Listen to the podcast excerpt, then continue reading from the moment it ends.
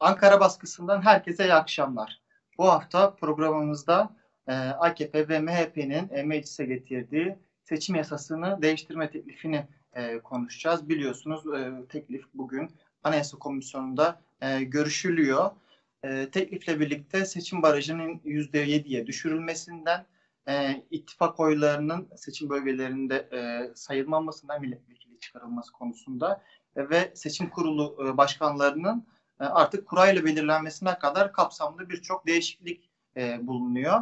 Programımızın bu haftaki konuğu CHP Aydın Milletvekili Bülent Tezcan. Bülent Bey hoş geldiniz yayınımıza. Hoş bulduk Birkan Bey. İyi yayınlar diliyorum. Teşekkürler. Ee, Bülent Bey Anayasa Komisyonu'ndaydı e, az önce. E, sıcağı sıcağın oradaki e, tartışmaları ve gelişmeleri konuşacağız. Öncelikle e, komisyonda bugün neler olduğu, e, AKP ve MHP e, teklifi e, nasıl savundu? Oradan başlayalım isterseniz. Evet, teşekkür ediyorum. İzleyicilerimizi de e, sevgiyle, saygıyla selamlıyorum. Şimdi komisyon bir ara verdi. o arada da sizinle sohbet edebilme olanağı bulduk. Şimdi Birkan Bey, bir kere şöyle söyleyeyim. E, biliyorsunuz aşağı yukarı iki yıldan fazla bir zamandır Cumhur İttifakı, AK Parti ile Milliyetçi Hareket Partisi bu seçim yasası değişikliği için çalışıyorlar. 15 maddelik bir değişiklik teklifi getirdiler. İşin aslına bakarsanız getirdikleri teklif yola çıkarken kendi arzu ettikleri noktada da değil. Yani şöyle bir e, havaya girmemek lazım. Bu teklif onlar onları işte sandıkta e, kurtarabilecek, seçimde kaybetmelerini engellemeye yetecek bir teklif değil. Bir kere herkes şunu net bilmesi lazım ki bugüne kadar çöken hiçbir iktidar seçim yasalarında yaptığı değişiklikle ömrünü uzatamamıştır. Kurtuluşun yolu e, seçim yasasından geçmiyor, satır aralarından geçmiyor. Kanun maddelerinden geçmiyor. Kurtuluşun yolu halkın gönlüne girmekten geçiyor. Ben bugün konuşma yaparken de biraz önce o, o komisyonda söyledim. Halkın gönlünde kaybettiğiniz itibarı kanunun satır aralarındaki tuzaklarda yeniden kuramazsınız. Yeniden gideceksiniz, halkın gönlünde kazanacaksınız. Şimdi mesele şu, nasıl savundular dediniz. Savunamadılar. Savunamadılar çünkü bu yasanın gerçekten akılla, vicdanla, hukukla savunulabilir bir yanı yok. Bir tane maddesi hariç, o bir maddeyi işte biraz önce söyleyeceğim, geri kalan maddelerin tam o bir maddeyi de tuzak niyetiyle yaptılar bu milletvekili. Hangi madde? İkinci madde milletvekili dağıtımıyla ilgili madde. Onu da aslında bir tuzak olsun diye getirdiler. E, 4 sene önce o değişikliği getirdikleri zaman şunu yapmışlardı bunlar 2018'de. Demişlerdi ki biz önce milletvekilliği bizden başka kimse ittifak kuramaz demişlerdi. Dolayısıyla ittifakı AK Parti ile MHP kuracak, diğerleri kuramayacak. Milletvekillerini önce ittifak partilerine, ittifaklara dağıtalım. Sonra ittifaklar kendi içinde dağıtsın milletvekillerini. Yani hak etmediğimiz ne kadar daha fazla milletvekili alabiliriz hesabıyla yaptılar. Biz o zaman dedik ki bu size yaramaz kardeşim. İki şeyi bozmak istiyorlardı. Bir ittifaka girmeyen partilerin milletvekili alma imkanını aritmetik olarak azaltsınlar. İki ittifaktaki küçük partilerin milletvekili olma imkanını aritmetik olarak azaltmak istiyorlardı. Şimdi o maddeyi kaldırdılar. Hani şu akla gelir niye kaldırdılar? Belli ki MHP ısrar etti. Çünkü MHP o süreç içerisinde oradan zarar gördü belli yerlerde. Onu kaldırıp eski sistem giren bütün partiler Duhom sistemine göre paylaşılacak diye bu küçük partilerin, ittifaka girmeyen partilerin teorik olarak e, eski sisteme göre yararına olan bir sistem. Ama bunun dışında asıl mesele bu değil. Yani onu yaparken bile yine e, ittifak içerisinde biz nasıl daha fazla milletvekili alırız hesabıyla e, yapıyorlardı. Asıl mesele şu. Şimdi sistem başlı başına bir kere barajla başlıyor. Ya bu %10 barajı 12 Eylül darbecilerinin, cuntacıların getirdiği bir baraj. Cuntanın barajı. Yani darbeyle hesaplaşıyorum dediniz. Sürekli bunu söylüyoruz. Darbe, darbeyle hesaplaşıyorum diyorsunuz, diyorsunuz ve darbenin şemsiyesine sığındınız. Baraj şemsiyesi darbenin şemsiyesidir. Kendi partileri için kurduğu şemsiyedir. Ee, şimdi barajı %7'ye düşürüyorlar. Yani %10 barajını. Biz üç buçuk sene önce konuşurken de söyledik. Dedik ki bu barajı niye sıfırlamıyorsunuz? Neden sıfırlamıyorsunuz bu barajı? Millet kime oy veriyorsa milletin temsilcileri aldıkları oy oranına kadar milletvekili çıkarsınlar. Yani vatandaşın içerisinde partilerin itibarı neyse parlamentoya da aynı şekilde yansısın bu. Ee, şimdi bunu yüzde yediye indiriyorlar. Niye yüzde yediye indiriyorlar? MHP'nin ihtiyacı yüzde yedi. Dedik ki ya kardeşim o zaman böyle yazmayın bunu. Deyin ki MHP'nin ihtiyacı olan oran neyse seçim barajı budur diye yazın. Niye yüzde yedi yazıyorsunuz? Niye yüzde altı? Ha yüzde yediyi de geçemez MHP. Hani olur da ittifak dışına çıkarsa diye yüzde yediyi belli ki oturup anlaşmışlar öyle yazmışlar. Barajın sıfır olması lazım. Bir kere bu sistemde normal olarak e, yürütmeyi doğrudan doğruya halk seçiyor. Parlamentonun içerisinden hükümet çıkmıyor. Başbakan yok, bakanlar kurulu parlamentodan, bakanlar parlamentodan güven almıyor, güven oyu almıyor. Cumhurbaşkanı parlamentodan güven oyu almıyor. Doğrudan halk tarafından seçiliyor. O zaman baraj niye var? Anayasada iki ilke var. Temsilde adalet, yönetimde istikrar. Yönetimde istikrar barajla sağlanıyor diyorlardı. E şimdi yönetim, yürütme doğrudan halk tarafından seçiliyor. Dolayısıyla parlamentonun yönetimde istikrarı sağlayacak bir etkisi yok. O zaman niye sıfırlamıyorsunuz barajı? Barajın sıfır olması lazım. %7 yüksek bir baraj. Bu siyaseti kendi tekellerine te, tekellerinde tutma hesabıyla yine böyle organize etmeye çalışıyorlar. İtiraz ettiğimiz nokta bu barajla ilgili. Sıfıra indirin. Ha bizim altı partinin ittifakla e, imzaladığı bir ortak metin vardı. Güçlendirilmiş parlamenter sisteme geçiş metni. Orada biz yüzde üç yüzde üç baraj dedik ama onun sebebi şu. O demokratik parlamenter sistemin e, usulü. Bunlar hem diyorlar ki bu sistem devam edecek. Yani yürütme halk tarafından seçilecek. Bu sistem devam edecekse yüzde üç baraj da fazla bu sistemde. Sıfır olması lazım. Çünkü meclis sadece temsilde adaleti ifade ediyor burada. Onun için de barajın oluşması lazım. Şey e, barajın sıfırlanması lazım. İtiraz ettiğimiz nokta o. Bir başka önemli konu Birkan Bey seçim kurulu başkanlarının kurayla belirlenmesi. Şimdi evet, ilk... konuyla ilgili ben özellikle şunu sormak istiyorum. Çok pardon. Evet. Ee, öyle ki e, seçim kurulu başkanlarının kurayla belirlenmesi konusunda ki eleştiriler iktidar şöyle yanıt veriyor. Yani bizim e, birinci e, e, basamak şeydeki e, hakimlerimiz, birinci sınıf hakimlerimize güvenilmiyor mu? Neden buna itiraz ediliyor diye. E, siz e, buna e, nasıl yanıt veriyorsunuz, ne diyorsunuz? Şöyle yaptılar. Bizim 1950'den beri sistemimiz şudur. İl Seçim Kurulu ve ilçe seçim kurulu başkanları en kıdemli hakimdir. Eğer o en kıdemli hakim bir mazereti nedeniyle yapamıyorsa o görevi ondan sonraki en kıdemli hakim gelir. Yani sistem hem kolaydır, hem adildir, hem güvenilir. Niye? Çünkü en kıdemli hakim bir kere en tecrübeli hakimdir. En kıdemli hakim etkiye en az açık olan hakimdir. En kıdemli hakim tabiri caizse iktidara karşı eyvallahı olmayan hakimdir. Çünkü emekliliğine yaklaşmıştır. Yani hukuk tecrübesi fazladır, görmüş geçirmiştir, liyakati yüksektir. E çünkü yükseltirken o şartlara bakıyorsunuz. Bir de e, artık emekli yaklaşmıştır, eyvallahı yoktur. İktidarın etkisine en az açık olan hakimdir. Ya sorduk dedik ki bunu niye değiştiriyorsunuz kardeşim? Bakın 1950'den beri birçok iktidar geldi geçti. Rahmetli İnönü, rahmetli Erbakan, Celal Bayar, ondan sonra Adnan Menderes, ondan sonra Özal, e, işte İnönü, Demirel, kimi sayarsanız sayın. Herkes bu seçimsiz, kimse çıkıp da bugüne kadar bunu değiştirmeyi akıl etmedi. Kimsenin bundan bir rahatsızlığı olmadı. Her makul insanın da bundan rahatsızlığı olmaz. Seçimin en azami güvenceyi nasıl sağlarız derseniz böyle sağlarsınız. Şimdi bunun yerine ne yapmak istiyorlar? Birinci sınıf da değil dikkat edin. Birinci sınıfa ayrılmış hakim. Şimdi dört sınıf var hakimlerde. Üçüncü sınıf, ikinci sınıf, birinci sınıfa ayrılmış, birinci sınıf hakim. Şimdi birinci sınıfa ayrılmış hakim birinci sınıftan daha az kıdemlidir. Daha tecrübesizdir. Ee, bir ve birinci sınıfa ayrılmış. Bunların içerisinden kura çekeceğiz diyorlar. Şeyi. Kurayla be. Yani diyor ki en kıdemli hakimi tercih etmeyeceğim. Tombaladan çıkan hakimi tercih edeceğim. Bu kanun öyle söylüyor.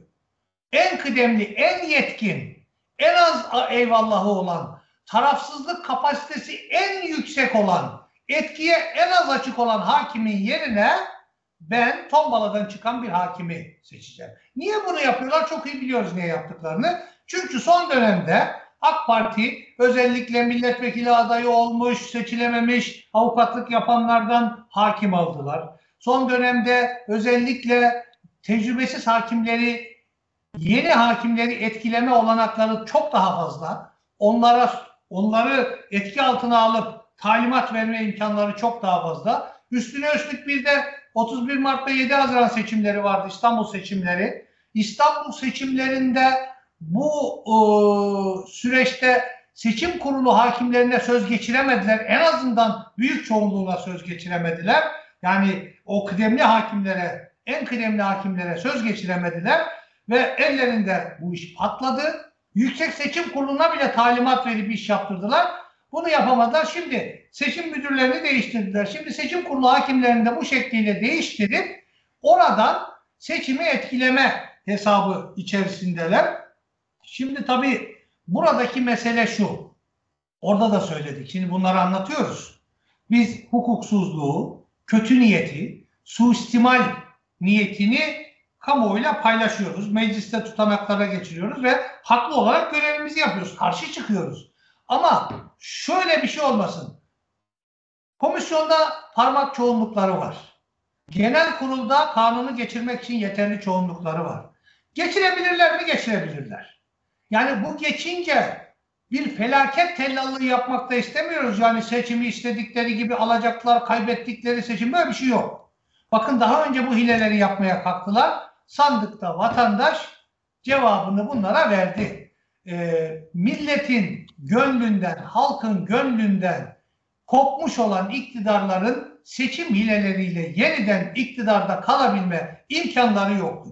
Türkiye'de 45 milyon insan yoksulluk sınırının altında. 20 milyon insan açlık sınırının altında. Bugün ne çiftçi, ne esnaf, ne ücretli, ne asgari ücretli, ne emekli hiç kimse rahat değil. Türkiye'de sadece çok küçük bir azınlık, beşli çete dediğimiz küçük bir azınlık bir şatafat, zevk, sefa ve şımarıklık düzeni e, içerisinde yaşıyor. Bunu sandıkta kurtarabilme şansları yok. Onun için baş, bu parlamento komisyonunda bunu da söyledik. Haklı bir gerekçeleri yok. Sadece bahane üretmişler. Bu korkunun telaşını gösteriyor. Yani iktidardan gideceğini görenler mezarlıktan geçerken ıslık çalarak geçmeye benziyor bu. Korkunun telaşı daha fazla haksızlık yaparak, daha fazla usulsüzlük yaparak acaba kurtulabilir miyiz endişesi. Ee, ama biz parlamentoda mücadele edeceğiz, anlatacağız ama ne çıkarsa çıksın bunların hiçbirisi sandıkta bu iktidarı kurtarmayacak. Ee, seçim teklifinde özellikle ittifak konusundaki düzenleme yani artık oyların e, sayılmaması, her partinin seçim çevresinde aldığı oyla milletvekili çıkarması konusundaki düzenlemenin e, Millet İttifakı'nın muhalefeti hedef aldığı e, teklifin getirilmesinden bu yana tartışılıyor.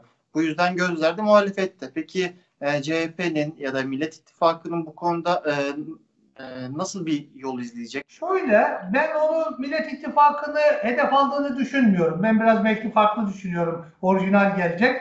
Yani onun bizim ittifakımıza bir etkisi olmaz. İttifakı, bizim ittifak kurmamızı zorlaştıracak bir şey değildir. İttifak yine devam eder. Çünkü e, baraj var. Baraj e, ittifak içerisinde normal tek başına barajı geçemeyen parti ittifaka girdiği zaman baraj problemi ortadan kalkıyor. Dolayısıyla bizim ittifakımız kurulur, genişleyebilir. Yeni isimler de girer, girmez. Yani o ittifak partilerinin şu anda liderlerin vereceği karara bağlı ama ben bu Oduhon sistemi milletvekili dağılımındaki e, değişikliğin barajı olumsuz şey ittifakları bizim ittifakımızı olumsuz etkileyeceğini düşünmüyorum. Öyle bir etkisi yok. Ha niye getirdiler derseniz belli ki MHP ısrarcı olmuş. Çünkü MHP belli seçim çevrelerinde bu ittifak ya böyle dağılım olunca MHP'nin e, alabileceği milletvekilleri AK Parti'ye gitti. Yani kendi içindeki dağılımda e, bu tip sıkıntılar yaşadılar. Anladığım kadarıyla buradan kurtulmaya çalışıyor ama yeni seçimin, eski seçimin aritmetiğiyle bu yapılmaz. Dünün güneşiyle bugünkü çamaşır kurutulmaz diye meşhur bir söz vardır.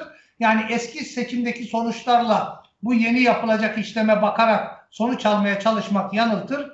Türkiye'de her seçim çevresinde iktidar artık birinci parti değil, ittifak da birinci parti değil, e, ittifakın partileri de birinci parti değil. Dolayısıyla bu sistem onlara yaramayacak. Onların dışındaki muhalefet partilerine yarar bu sistem. Farkında değiller. Yani e, ge, şöyle bir tablo var. Öyle bir telaşa kapılmışlar ki öbür madde ayrı. Yani biraz önce söylediğimiz hakimlerle ilgili maddeleri e, işte o niyetle arzu ettikleri şekilde işlerine yarasın diye yapıyorlar. Bunun bunu da öyle olacağını sanıyorlar. İşlerine yarayacağını sanıyorlar ama yaramaz. Yani milletvekili dağılımıyla oynamak bu şekliyle e, çöken iktidarlara e, yeniden daha çok milletvekili çıkarma imkanı getirmemiştir. E, son soruya geçmeden önce şurayı biraz daha açmak istiyorum. Bu e, milletvekili dağılımına ilişkin düzenlemenin e, asıl olarak şeyi etkileyeceğini, iktidar etkileyeceğini ve MHP tarafından istendiğini söylediniz ama MHP'nin seçim barajı sorunu varsa bu düzenleme onları da olumsuz etkilemez mi? Yani yüzde yedi seçim çevresinde geçme e, açısından. Yok yok öyle bir düzenleme yok. Seçim çevresinde yüzde yediyi geçme diye bir düzenleme yok. yani e, ittifakın içerisine girer, yüzde yedi barajından etkilenmez. E, oylar milletvekili dağılımında ittifak yokmuş gibi bütün partiler dikkate alındı, alınacağı için e, bu çerçevede geçmişte olduğu gibi AK Parti'nin ya da başka bir partinin işte e, alabileceği milletvekilini kendilerinin alabileceğini düşünüyorlar. Yani yeni oylarda bunu alabilirler alamazlar o belli değil. O seçim sonrasında ortaya çıkar ama aritmetik olarak öyle bir e, şey yok. E, ihtimal yok. Yani e, MHP'nin zararına işler işlemez. O neye göre bakar? Sandıktaki duruma göre bakılır. Yani burada partiler, ittifak dışında kalan partiler ittifakın haksız rekabetinden korunur bu sistemle. Biz 2018'de böyle kalsın demiştik. Değiştirmeyin demiştik. Bunu getirmeye çalıştıklarında. Ama 2018'de getirdikleri sistem kendilerini vurdu. Yani haksız milletvekili elde edelim diye getirdiler bir baktılar ki bazı milletvekilliklerini alamamışlar. Ama başka yerlerde de kendi aleyhlerine çalıştı. Şimdi e, şimdi mesela bu sistem geldi. Basit bir hesap. Ben kendi seçim çevremden Aydın 8 milletvekili var. Bu sistem 2018'de ki sistemde 8 milletvekili CHP birinci parti oldu. AK Parti ikinci parti oldu. İyi, Par İyi Parti üçüncü parti, MHP dördüncü parti oldu Aydın'da. Şimdi biz birinci parti olduk, üç milletvekili çıkardık. AK Parti ikinci parti oldu, dört milletvekili çıkardı. İyi Parti üçüncü milletvekili oldu, bir milletvekili çıkardı, MHP hiç çıkaramadı. Pardon, HDP dördüncü parti oldu, MHP beşinci parti oldu. Yanlış söyledim. HDP dördüncü parti, MHP beşinci parti oldu. HDP hiç çıkaramadı, MHP hiç çıkaramadı. Orada.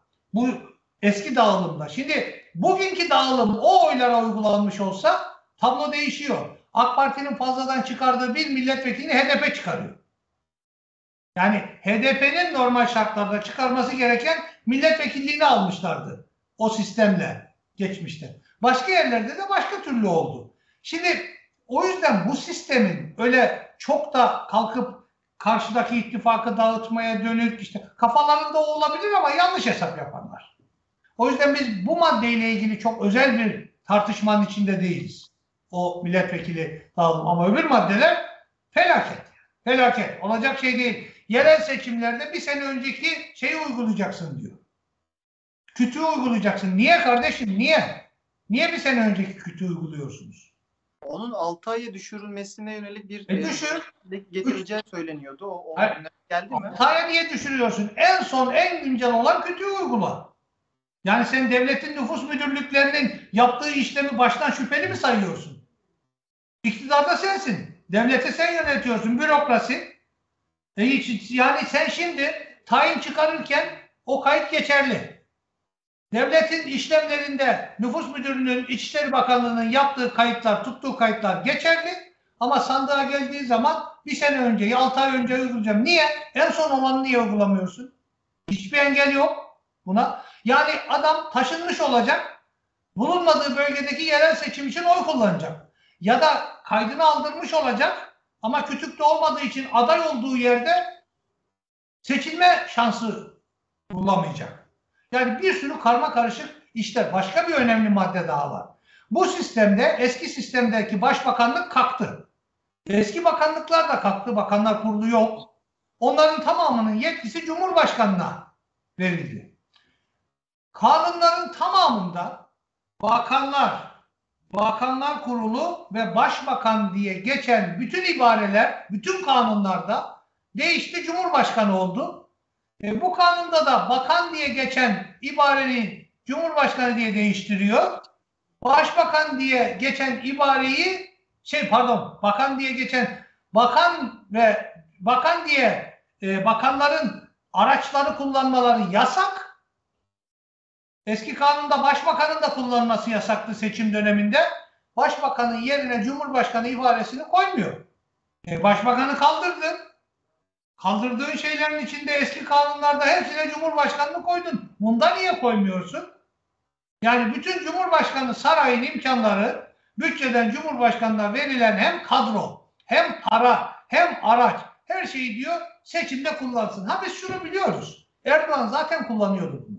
Kanuna aykırı olarak kullanıyordu. Hukuka aykırı olarak kullanıyordu. Ahlak ve vicdanın kabul etmeyeceği ölçülerde kullanıyordu.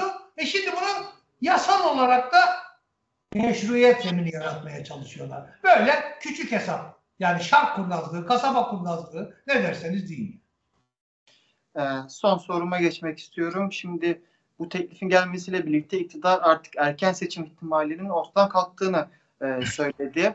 E, fakat hem e, hakimlerin 3 ay e, içerisinde görevlerinin sonlandırılması hem HDP'ye yönelik kapatma davası ya da koşulların değişmesi durumunda bir baskın seçiminde gündeme geleceği e, konuşuluyor siyasette. Siz böyle bir e, ihtimal görüyor musunuz? Ee, önemli bir şeyi hatırlattınız. Teşekkür ediyorum. Bir kere şimdi önce şu 3 ay meselesi o bir kere başlı başına anayasaya aykırı. Yani hakimlerle ilgili hüküm de anayasaya aykırı seçim güvenliği açısından e, 67. maddeye ama bu 67. maddenin son fıkrasındaki açık hükme aykırı. Yani seçimle ilgili kanundaki değişiklikler bir yıl içerisinde yapılacak seçimde uygulanmaz diyor. Ya sen 3 ay içerisinde hakimleri değiştireceğim diyorsun. Peki 6 ay sonra seçim yaparsan e, değiştirdiğin hakim yapacak bu seçimi. E bu hükmü uygulamış olacaksın. Bir sene beklemeden bu hükmü uygulamış olacak. Açıkça anayasaya aykırı ama anayasa anayasa biz tanımayız diyorlar. Ha şöyle söyleyeyim. Diğer meseleye gelince e, erken seçimi e, yani şöyle teorik olarak hukuken ortadan kaldırmaz. Erken seçim yapılır e, ama bu kanun uygulanmaz. Yani ona bir engel yok. Eski kanun hükümleriyle seçim yapılır. E, ancak e, tabii şöyle deniyor. Kanun değiştikten sonra bunlar bu arzu ettikleri e, zaten hakimleri değiştirirsen en arzu ettiği hüküm o. Öbür bölüşümle ilgili hüküm olsa ne olur, olmasa ne olur? O yüzden erken seçimi siyaset pratiği açısından da kaldırmış olmaz. Ha erken seçim ihtimalini, e, niyetini, arzusunu ortadan kaldıran şey o değil. Ne? İktidarın çökmüşlüğü. Enflasyon, gerçek enflasyon yüzde 110'ları geçmiş, yüzde 115 şu anda enflasyon. Gerçek, TÜİK'in rakamlarıyla bile yüzde 54 enflasyon. Yoksulluk almış başını gidiyor. Yani çökmüş bir iktidar var. Ve sandığı koyduğunda kaybedecek. Bunu görüyorlar. O yüzden mümkün olduğunca uzatmaya çalışıyor. Yani sandığı mümkün olduğunca uzatmaya çalışacak. Ama e, biz de ısrarla sandığı milletin önüne koy diyeceğiz. Yani pratikte siyasetin, hayatın gerçeği iktidarı seçim yapmaya mecbur bırakmalıdır. Bunun için e, mücadeleyi sürdüreceğiz. Çok teşekkür ederiz programımıza katıldığınız için Bülent Bey. Ben teşekkür ediyorum. İyi yayınlar diliyorum. Teşekkürler. Ee, evet, e, bu hafta CHP Aydın Milletvekili Bülent Tezcan'la e, şu an komisyonda görüşülmekte olan e, seçim yasası teklifini e, konuştuk, ele aldık. Haftaya yeni programımızda görüşmek üzere. Herkese iyi akşamlar.